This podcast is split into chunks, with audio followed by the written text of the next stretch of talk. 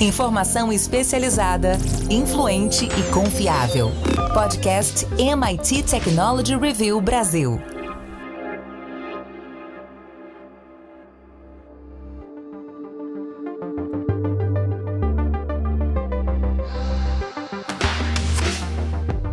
Olá, eu sou André Miceli e esse é mais um podcast da MIT Technology Review Brasil.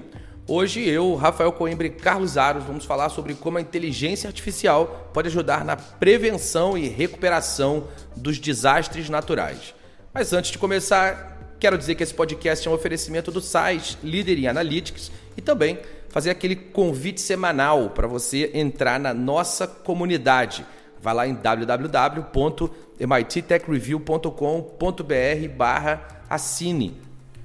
Carlos Aros, as equipes humanitárias na Turquia e na Síria estão usando inteligência artificial, um algoritmo de machine learning, para avaliar os danos do terremoto e criar estratégias para esforços de resgate.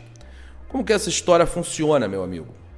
É uma história bem interessante, André, que envolve um modelo de inteligência artificial uh, que é um, um esforço conjunto do Departamento de Defesa dos Estados Unidos com universidade, a Universidade da Califórnia, tem também a Microsoft como parceiro, ou seja, é um projeto que alcança bastante gente uh, e todos interessados em explorar uh, o potencial, os potenciais da IA. É o XView 2. Uh, o site do projeto é bem interessante, traz algumas informações é, mais detalhadas e, como é uma plataforma open source, oferece a possibilidade de que é, cada um que acessa é, consiga é, esmiuçar é, os códigos, esmiuçar o que é patrocinado pelo Pentágono é, para conseguir oferecer novas perspectivas. Nesse caso aqui, é o Computer Vision sendo usado para fazer com que as equipes, não só de resgate, mas os times de logística, as equipes que estão trabalhando na região que foi severamente afetada pelo terremoto, e aí vale dizer que não é um terremoto só, né? depois do grande terremoto a gente vem percebendo outros uh, terremotos sendo registrados pelas autoridades, um processo contínuo que implica riscos. E o que, que essa a plataforma faz? Ela usa algoritmos uh, e que, por meio da leitura das imagens de satélite, eles conseguem identificar é, os danos nas estruturas, os danos uh, nos terrenos e em toda aquela área onde o desastre aconteceu.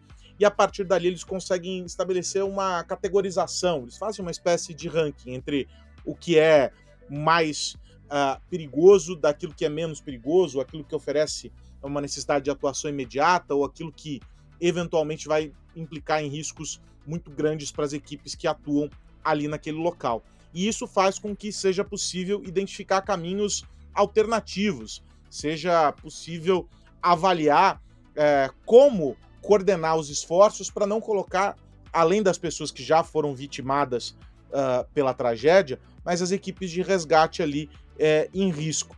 E o que é bastante interessante é que é um poder de análise que os humanos não teriam, ou seja, numa velocidade muito grande, a combinação das imagens de satélite que estão disponíveis, e aí são inúmeros os provedores para essas imagens, não só uh, a defesa uh, dos Estados Unidos, mas eles acabam usando e, e sugando, né, bebendo de diversas fontes para poder fazer com que é, essa análise seja entregue o mais rapidamente possível.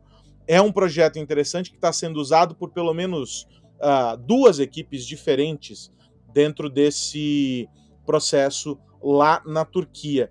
E ele vem sendo utilizado em outras regiões para ajudar a, é, a identificar regiões ali cujos danos ainda não são conhecidos, ou seja, as equipes nem alcançaram aquelas regiões ainda, mas é possível já, por meio da identificação do satélite, alcançar aquelas regiões. E aí isso elimina a necessidade uh, de colocar as pessoas em risco num nível muito além daquele que seria o aceitável numa situação como essa.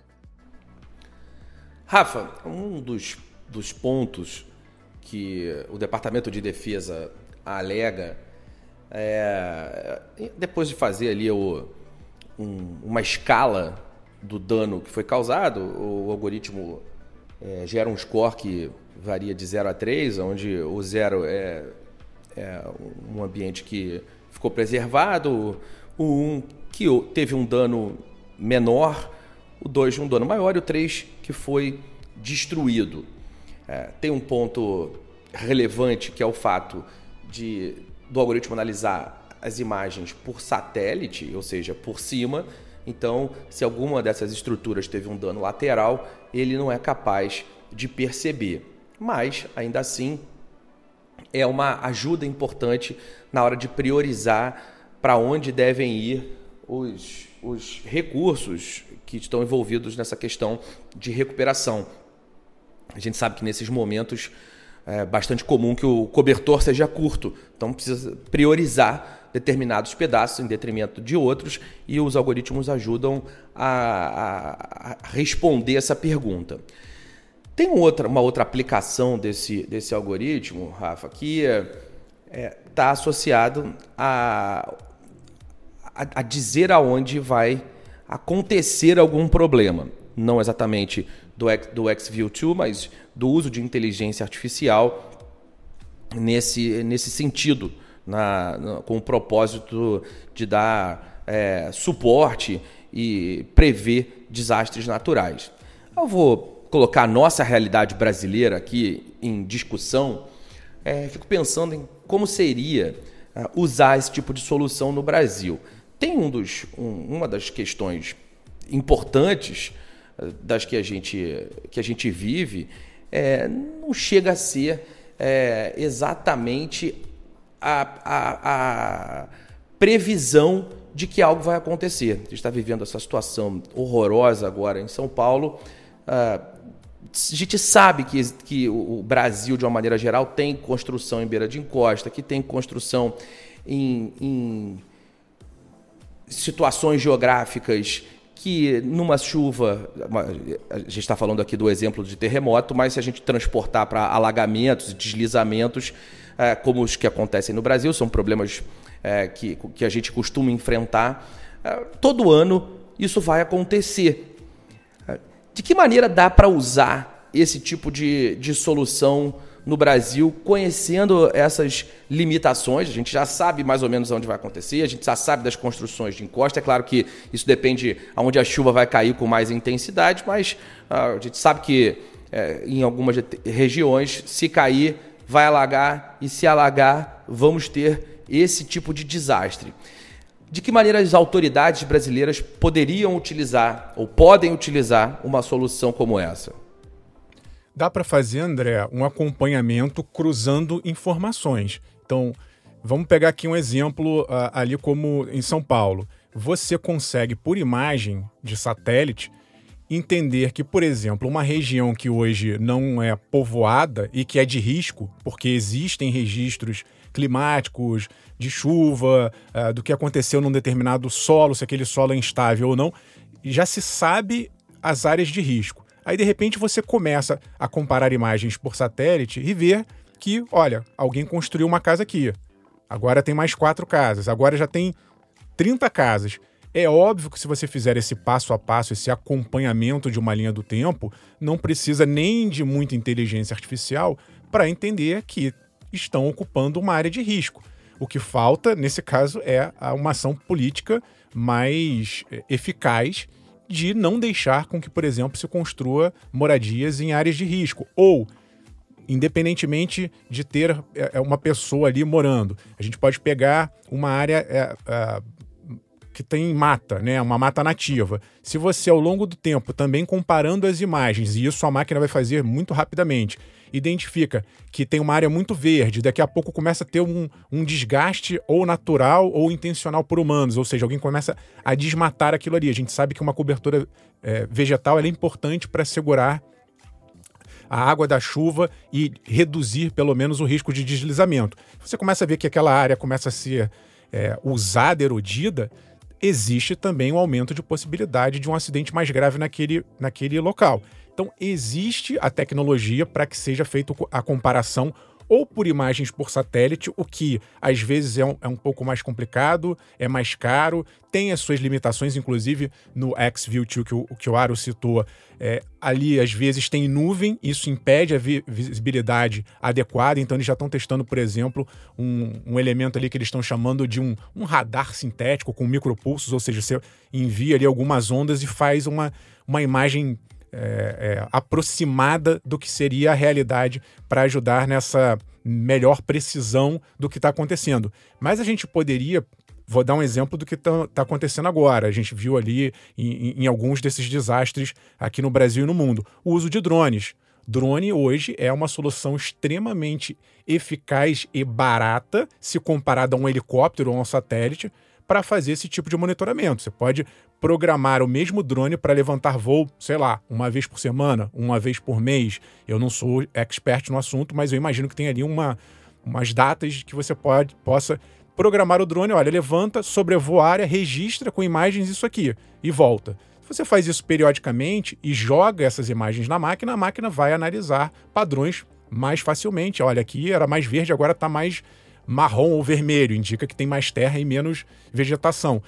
São análises que são é, possíveis de serem feitas de, de, uma maneira a melhorar um pouco a previsão, André. Mas, como você disse, e o que a gente observa é para, para eventos assim muito, muito, muito catastróficos, é muito difícil você fazer essa previsão. Então, o que a gente tem que também fazer é, paralelamente é adotar essas tecnologias para uma ação imediata. E aí a prioridade, André, é o que você falou, é importantíssimo, porque eu, eu tive, é, já cobrindo algumas tragédias, para citar duas, eu tive na região serrana aqui do Rio, que foi a maior desastre natural uh, da história do Brasil, com quase mil mortos. Tive no Haiti, com quase 200 mil mortos. E eu vi de perto como é difícil as equipes trabalharem, porque, primeiro, que às vezes você não chega no local. Então, essa visão de cima ela é, ela é extremamente importante. E mesmo quando você chega num local, a, a visão de quem está na equipe de resgate de baixo é escombro, é deslizamento, é, é, é, ca, é caótico. Então, se, se for possível usar esse tipo de tecnologia para uma compreensão mais macro e dizer, olha, a, a, a, essa área aqui precisa de mais é, reforços do que essa aqui, porque talvez aqui esteja mais destruído, mas essa outra aqui que não tem tantos danos tem mais pessoas. Então a gente tem que deslocar os recursos para cá. É uma escolha dificílima, não é difícil né, você decidir se vai para um lado ou para o outro, porque você pode estar tá, eventualmente deixando de socorrer alguém, mas é uma, é uma decisão necessária. E eu acho sim que quanto mais tecnologias ajudarem, não talvez a tomar a decisão final, mas de dar essa visão mais completa de prioridades, quanto mais a gente fizer isso, melhor. Carlos Aros, pensando no todo, certamente questionamentos sobre privacidade vão aparecer. De que maneira você vê essas questões se relacionando?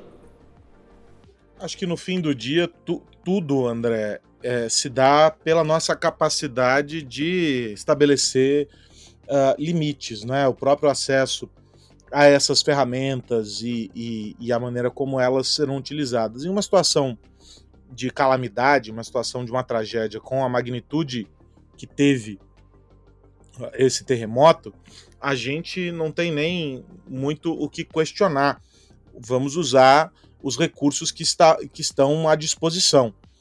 Para outros contextos, a gente precisa entender é, a finalidade e entender qual o limite que se pode chegar para tudo isso. Os satélites já estão aí. A gente tem é, o uso amplo e restrito já há bastante tempo. Agora a gente tem, é, tornando-se mais acessível, aplicações é, de inteligência artificial é, somadas às imagens que são captadas pelos satélites. Mas não são só os satélites, a gente tem câmeras espalhadas hoje vários lugares.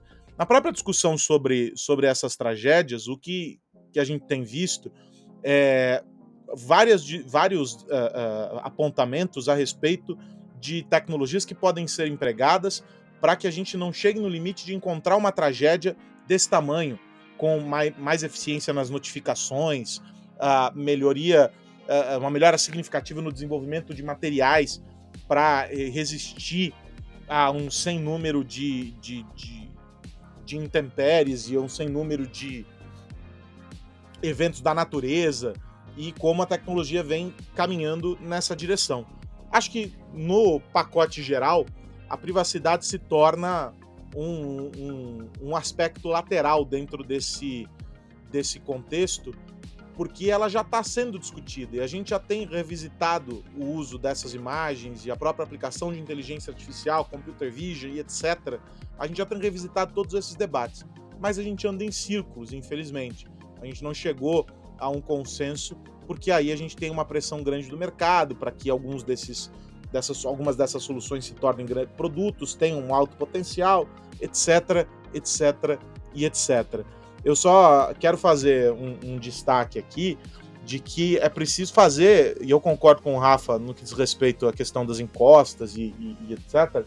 É, a gente precisa fazer uma diferença importante entre é, uma situação como a do terremoto na Turquia e o que aconteceu aqui no Brasil é, são fenômenos da natureza, evidentemente, mas eles têm é, contextos bem diferentes, porque uma parte, não todos, mas uma parte é, dos lugares afetados pela tragédia aqui no litoral de São Paulo é, eram ocupações irregulares, ou, se não irregulares, construções que sabidamente estavam em regiões que poderiam é, eventualmente é, serem acometidas desse tipo uh, de tragédia. Então, o que a gente precisa é fazer essa identificação e usar a tecnologia para eliminar esses riscos e eliminar essas possibilidades. Hoje a gente tem é, condições de fazer essas análises. Talvez a gente não tenha força, de alguma maneira, política é, ou interesse, ou o nome que a gente queira dar, para mitigar esses problemas, mas a tecnologia ela oferece é, possibilidades várias já uh, essa, uh, esse lugar em que a gente diminui os riscos das pessoas, a gente as expõe a um risco cada a, a riscos menores, né? Se a gente não puder eliminá-los 100%. Agora, do ponto de vista da privacidade, André, eu acho que neste caso aqui a gente está andando em círculos já há bastante tempo. Rafa, você falou sobre os drones e eh, fico me perguntando que outras tecnologias dessas que temos sido apresentados ultimamente, a gente tem é, visto uma explosão de novas ofertas, de soluções, enfim, tecnologia testada e avaliada em diversos contextos. O que mais você imagina que pode ser utilizado nessa questão dos desastres naturais? Tem uma lista, André. Vamos lá. A gente pode começar com robôs. Da mesma maneira que a gente hoje usa drone para chegar numa área inacessível, daria. Eu já vi alguns casos, é, é bem complicado dependendo do tipo de terreno, mas num, no caso de um terremoto, por exemplo, onde existem espaços ali entre os escombros, é possível você colocar um robozinho autônomo ou controlado remotamente para entrar naquela, na, naqueles espaços ali e investigar se tem algum, algum humano. Eventualmente, dá para usar esse mesmo equipamento para levar água e comida para uma pessoa que está soterrada, mas está ali resistindo bravamente. Daria também, se a gente for pegar no caso da inteligência artificial, fazer algumas combinações. Exemplo, som é, eu já vi alguns equipamentos que conseguem filtrar e, e, entender um determinado som específico. Então, não sei se existe isso, talvez já exista, mas pensei agora. Imagina que você tem ali na área de também de terremoto ou de, de outros tipos de desastres, a gente fica ali num, num, momento muito angustiante porque tem máquina trabalhando, as pessoas trabalhando, tira, tentando tirar os escombros, e ao mesmo tempo você tem que o tempo inteiro estar tá prestando atenção se tem algum ou chamado de socorro, às vezes a pessoa não tem nem força para chamar, mas ela está respirando. Então, talvez um microfone super sensível que consiga é, eliminar todos os sons externos e entender só o som de uma respiração, por exemplo, poderia ajudar uma equipe de resgate a chegar naquele determinado, naquele determinado local. E para fechar aqui, também uma outra ideia aqui que me veio à cabeça agora, já que a gente tem falado tanto é, do, do, de tecnologias como inteligência artificial generativa, é, talvez se a gente conseguisse fazer um grande sistema de dados e de informações em tempo real, com, com esse sistema composto por essas e outras tecnologias que possam surgir, talvez a gente pudesse ter ali tipo um, um copiloto da defesa civil, em que você perguntaria pro, pro chat, é, vem cá, e aí, como é que tá a situação? É, onde, onde, onde eu tenho, para onde eu tenho que ir agora? E essa inteligência artificial poderia reunir um grande número de informações em tempo real, cruzando imagem, sensor. Por exemplo, a gente sabe que ali no caso de São Paulo, algumas rodovias ficaram fechadas. Então, aquela própria informação que o Waze envia a partir da circulação de veículos, dá para você entender que houve ali uma quebra de padrão. Olha, não está não tá mais circulando o carro nessa área. Provavelmente aqui teve um deslizamento que fechou esse local. Se você cruza esse bando de informação e pede uma ajuda para a máquina analisando aquilo ali em forma de uma linguagem mais natural, talvez, quem sabe no futuro, um, um chat GPT da vida ou, ou, ou, algum concorrente faça esse trabalho de ser um copiloto em tempo real na, na coordenação de resgate. A própria contagem dos celulares conectados às redes antes e depois do momento da tragédia ajuda a descobrir a quantidade de vítimas, por exemplo. E a, e, e a própria, aqui no Brasil, por exemplo, isso tem sido bastante usado no litoral, a Anatel disponibilizando os rastreadores para a busca do, de aparelhos que eventualmente estejam sob, sob os escombros e que estejam tentando buscar sinal de rede, etc. Eles têm feito, é, têm sido importantes no processo de localização das vítimas, mesmo depois da, da, da total é, inatividade da rede. É, é só para, já que vocês falaram de telefonia, eu lembrei talvez uma outra tecnologia que vai ajudar muito, ela ainda não é popular porque ela é nascente, são os dispositivos, sobretudo os smartphones conectados por satélite. A gente já sabe que, por exemplo, o reloginho lá da Apple, ele se conecta numa emergência, numa situação que não tem ali a torre de telefonia. Então, talvez lá na frente a gente vai conseguir capturar essas informações e localizar as pessoas pelo smartphone, que geralmente está perto né, das pessoas, e pelo GPS, uh, ah, sem precisar, eventualmente, da, da telefonia móvel, porque exatamente as torres, às vezes, acabam sendo destruídas nessas tragédias. E agora a gente vai falar sobre os negócios, ecossistemas e estratégias de valor, nosso momento oferecido pela UI Parthenon. Momento Estratégias de Valor. Momento Estratégias de Valor. Apresentado por EY Parthenon. De volta aqui no podcast da MIT Technology Review Brasil com o Momento Estratégia de Valor. Continuando a nossa conversa com o Fábio Schmidt da EY Parthenon. Esse que você sabe é um espaço desta parceria da MIT Technology Review Brasil com a EY Parthenon. E nós estamos falando sobre fusões, aquisições. Na uh, semana passada, a gente falou sobre como uh, esse setor está diferente. Não é? A tecnologia mudou a perspectiva uh, do M&A. E hoje o cenário é muito diferente daquele que a gente vislumbrava, não é? daquele que a gente é, observava 20 anos atrás. O Fábio nos explicou esse contexto, mostrou para gente o que mudou, e aí agora eu não tenho outra maneira é, que não começar essa nossa conversa fazendo duas perguntas em uma para você, Fábio. Primeiro, é muito bom ter você aqui é, com a gente mais uma vez. Por que, é que você acha? Qual que é a tua aposta para esse aumento no volume de aquisições? É, fusões, aquisições acontecendo em um ritmo muito acelerado. A gente falou sobre isso na semana passada. E em quantidade maior. As startups vieram para mudar esse game? É isso? E de que maneira isso afeta os ecossistemas de negócio.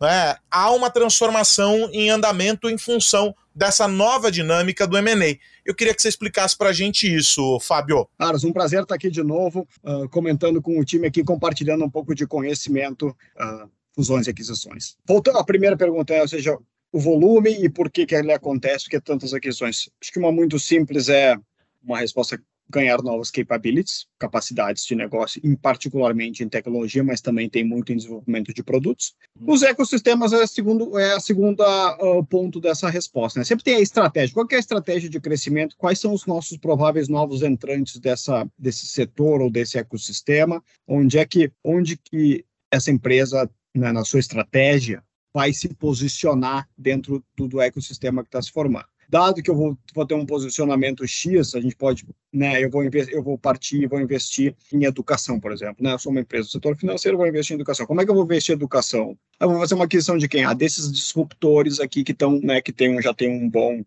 uma tese comprovada, ou até já, já estão no mercado, mas né, um, um, fluxo de capital vai ajudar numa expansão. Né, eles têm uma oferta que é, de, de uma certa forma, disruptiva do modelo, inovadora, disruptiva do modelo que já existe. Então, acho que a razão da gente ter essa, esse volume de, de aquisições e, e, os ecossistemas são uma das uh, um, objetivos, né? ou seja, como é que eu vou expandir, como é que eu vou chegar lá. Talvez eu faça isso uh, pelo meio de aquisições e quais aquisições, aquelas que fazem mais sentido dentro da minha estratégia. Então, a aquisição se faz com uma estratégia por trás, ou, uma, ou uma reavaliação de portfólio. Então, é importante. E aí, dentro fazendo uma análise estratégica do ecossistema que eu estou inserido e aonde que eu quero, onde é que estão minhas fortalezas, onde é que estão minhas fraquezas, né, eu quero crescer dentro daquele ecossistema, eu vou decidir por ali e aquela talvez seja via uma aquisição, aquele crescimento. Então, acho que é mais ou menos por aí que a gente fecha uh, porque que o, onde é que o M&A entra nesse procedimento. Tem uma estratégia por trás. Então, né, então uh, e a estratégia dentro do ecossistema e onde é que eu vou uh, crescer. Então, é, é, é, se a gente pegar exemplos aqui de setores, a gente consegue fazer bem, bem certinho a análise como que essa empresa entrou nesse setor, né? Como que isso ajuda o, né? Qual é que é o, o caso o, o, business case que aquele setor faz sentido dentro daquele ecossistema, né? E eu, eu chego lá através de uma aquisição e aí eu uso né, meu capital de uma empresa maior para justamente acelerar o crescimento daquele daquela aquisição que eu fiz, né? Então expandir regionalmente, nacionalmente, seja seja qual for a estratégia aqui que foi definida. Bacana, muito muito interessante essa perspectiva, muito interessante essa visão e saber como é que as startups têm sido o fiel da balança e têm modificado essa dinâmica e o que é esse ecossistema de negócios a partir dessa nova dinâmica. Eu quero fazer um convite a você, porque que está nos acompanhando, porque a gente tem lá no nosso tópico Negócios e Economia em mittechreview.com.br uma aba destacada para as estratégias de valor. Alguns artigos selecionados temas específicos, tem um artigo sobre uh, as fusões e aquisições, e eu faço a forte recomendação que você acesse essa área, essa parceria entre a MIT Technology Review Brasil e a EY Parthenon. Você acessa mittechreview.com.br. Os artigos destacados lá em estratégia de valor estão dentro do nosso tópico negócios e economia faço a recomendação também para que você fique ligado aqui no podcast, porque na semana que vem eu e o Fábio voltamos para trazer mais algum insight a respeito das fusões e aquisições e como isso está mexendo com os ecossistemas de negócio. Fábio, muito bom tê-lo aqui. A gente se encontra na semana que vem. Um abraço. Ótimo, um prazer falar com todo mundo. Até a semana que vem e a gente segue em contato.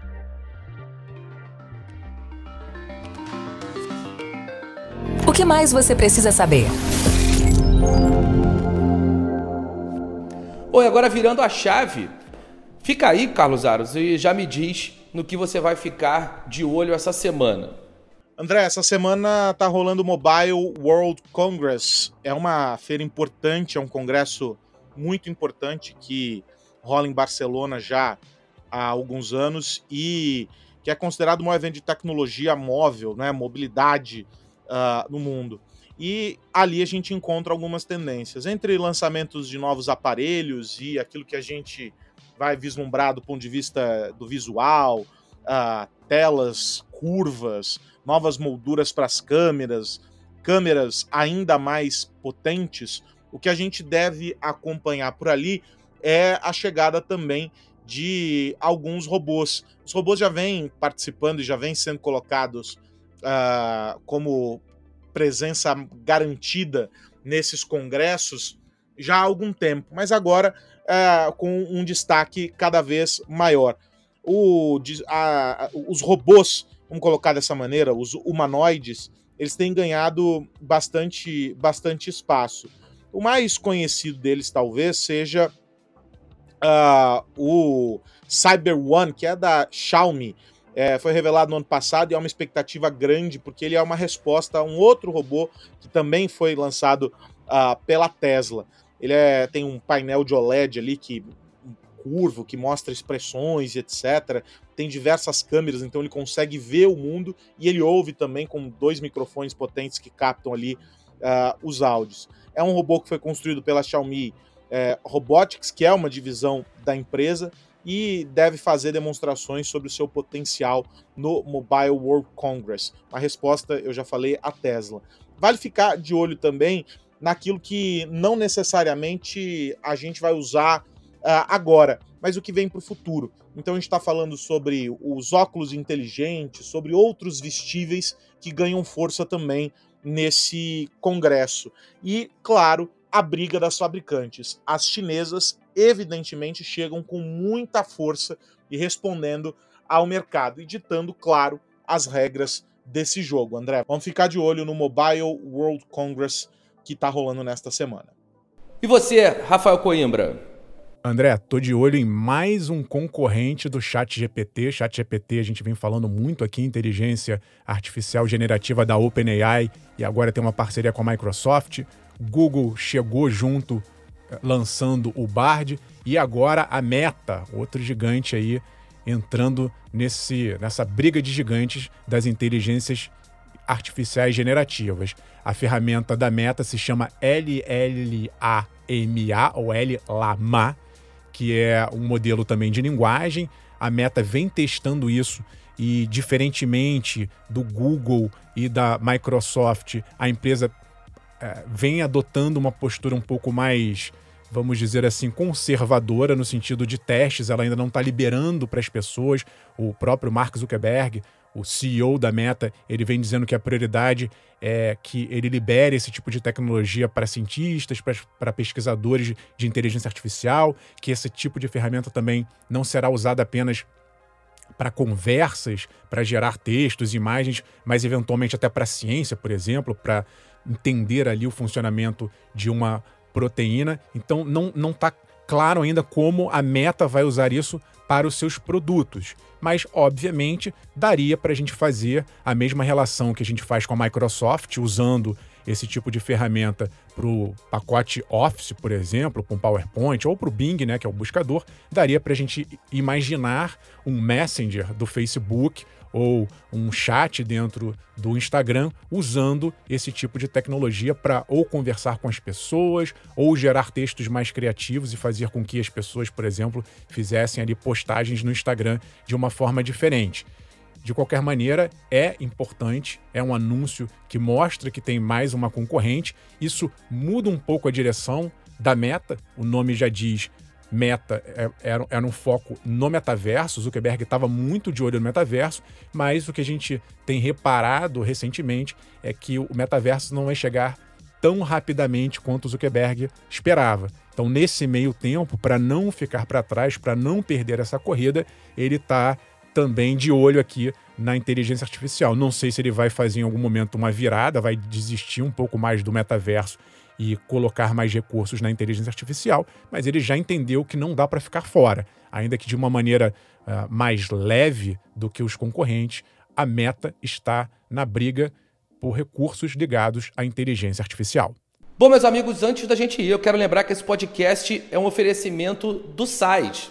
E outra coisa, vai lá no nosso portal, lá em www.mittechreview.com.br para saber como a sua empresa pode ser um dos Innovative Workplaces. Esse ano as inscrições são de graça, só chegar lá e começar a participar. Carlos Aros, até semana que vem. Até a semana que vem, André. Um abraço para você, para o Rafa. A gente se encontra aqui.